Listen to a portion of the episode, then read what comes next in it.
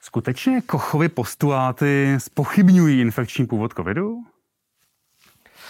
Mezi značně výstřední postoje k pandemii COVID patří tvrzení, že onemocnění COVID sice existuje, pandemie probíhá, ale není způsobeno virem SARS-CoV-2.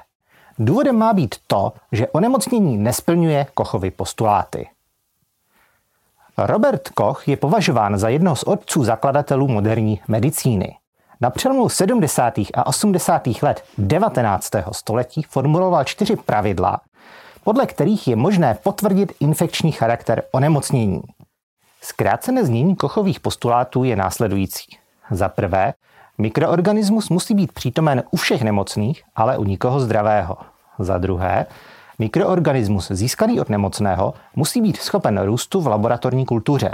Za třetí, mikroorganismus z kultury musí být schopen vyvolat infekci u vnímavého jedince. A za čtvrté, z experimentálně nakaženého musí být možné získat kultivovatelný mikroorganismus.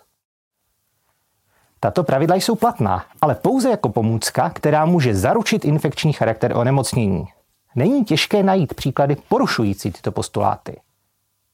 První postulát není splněn u nemocí, u kterých mohou existovat bezpříznakoví přenašeči. Už z počátku 20. století je známý případ kuchařky, která jako bezpříznaková přenašečka břišního tyfu nakazila několik desítek lidí. Z hlediska prvního postulátu jsou problematické i infekce oportunními patogeny. Celá řada mikrobů žijících jako komenzálové v našem těle nebo v našich tělesných dutinách je neškodných, pokud jsme zdraví. Pokud ale jiná choroba nahlodá naší obrany schopnost, mohou se stát zdrojem infekce.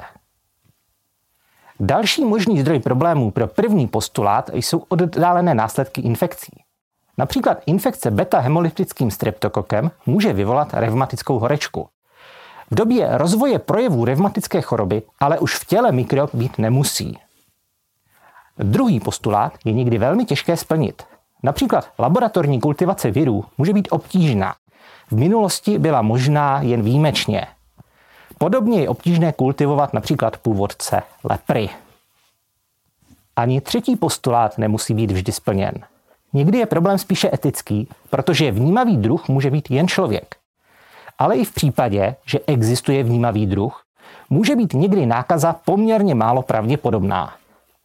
Již Koch sám rozpoznal, že například vystavení původci tuberkulózy nebo lepry nemusí vyvolat onemocnění. Platí tedy, že pokud kombinace onemocnění a mikroorganismus splňuje Kochovy postuláty, je to důkaz, že příslušný mikroorganismus je původcem onemocnění. Pokud ale Kochovy postuláty splněny nejsou, nevylučuje to infekční původ onemocnění. Kochovy postuláty byly cenou pomůckou v minulosti. Dnes je možné blíže studovat interakci mikroorganismu s hostitelem a získat tak důkazy o patogenitě i bez explicitního studia toho, zda jsou Kochovy postuláty splněny.